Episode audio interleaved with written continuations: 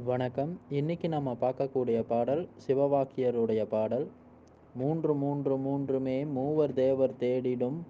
மூன்று மஞ்செழுத்துமாய் முழங்கும் அவ்வெழுத்துலே ஈன்றதாயும் அப்பனும்.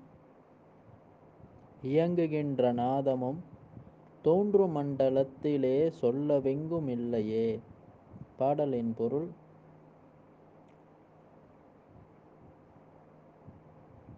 அகாரம் உகாரம் அகாரம்னு சொல்லக்கூடிய இந்த மூன்று பொருளாகப்பட்டது. அண்ட சராசரம் எங்கும் ஆளக்கூடிய பொருள் இந்த மூணு தான். இப்படி இந்த முப்பொருளும் ஒரே பொருள் தான். மூவரும் தேவர்களும் தேடக்கூடிய அந்த ஒரு பொருள் இந்த இயக்கத்தை இயக்குகின்ற அந்த பொருள் ஒரே பொருள் தான். அப்பேற்பட்ட ஒரு பொருள்.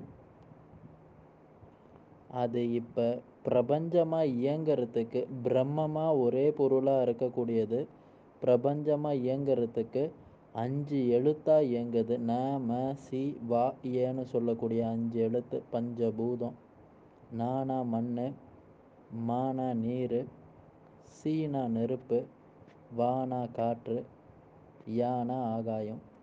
இந்த அஞ்சு எழுத்தாக வந்து இந்த உலகம் பிரபஞ்சமாக இயங்கிக்கிட்டு இருக்கு இப்படி இயங்கும் பொழுது இதை படைச்ச இறைவன்னு சொல்லக்கூடிய தாய் தந்தைன்னு சொல்லக்கூடிய சிவம் சக்தின்னு சொல்லக்கூடிய இறைவனாகப்பட்டவன் அதுக்குள்ளே தான் இருக்கான். அவன் வேற எங்கேயுமே இல்லை.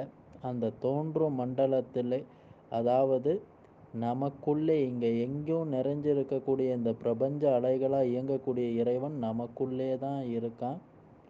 அப்படி வெளியே எங்கேயும் பார்த்து நாம் உணர்கிறதுக்கு முன்னாடி உள்ளுக்கே பார்த்து உணரலாம். அதை சொல்கிறதுக்கு வார்த்தையே இல்லைன்னு சொல்லி இந்த பாடலை சிவவாக்கியர் நிறைவு செய்கிறாரு. ஆக இதில் புரிஞ்சிக்க வேண்டியது என்னன்னு கேட்டால் எங்கும் நிறைந்த இறைவன்னு சொல்லக்கூடிய ஒரே தத்துவம் ஒரே பரம்பொருள். அவனே சகலமும் அவனே இங்கே சர்வமுமாக இயங்கிக்கிட்டு இருக்கான்.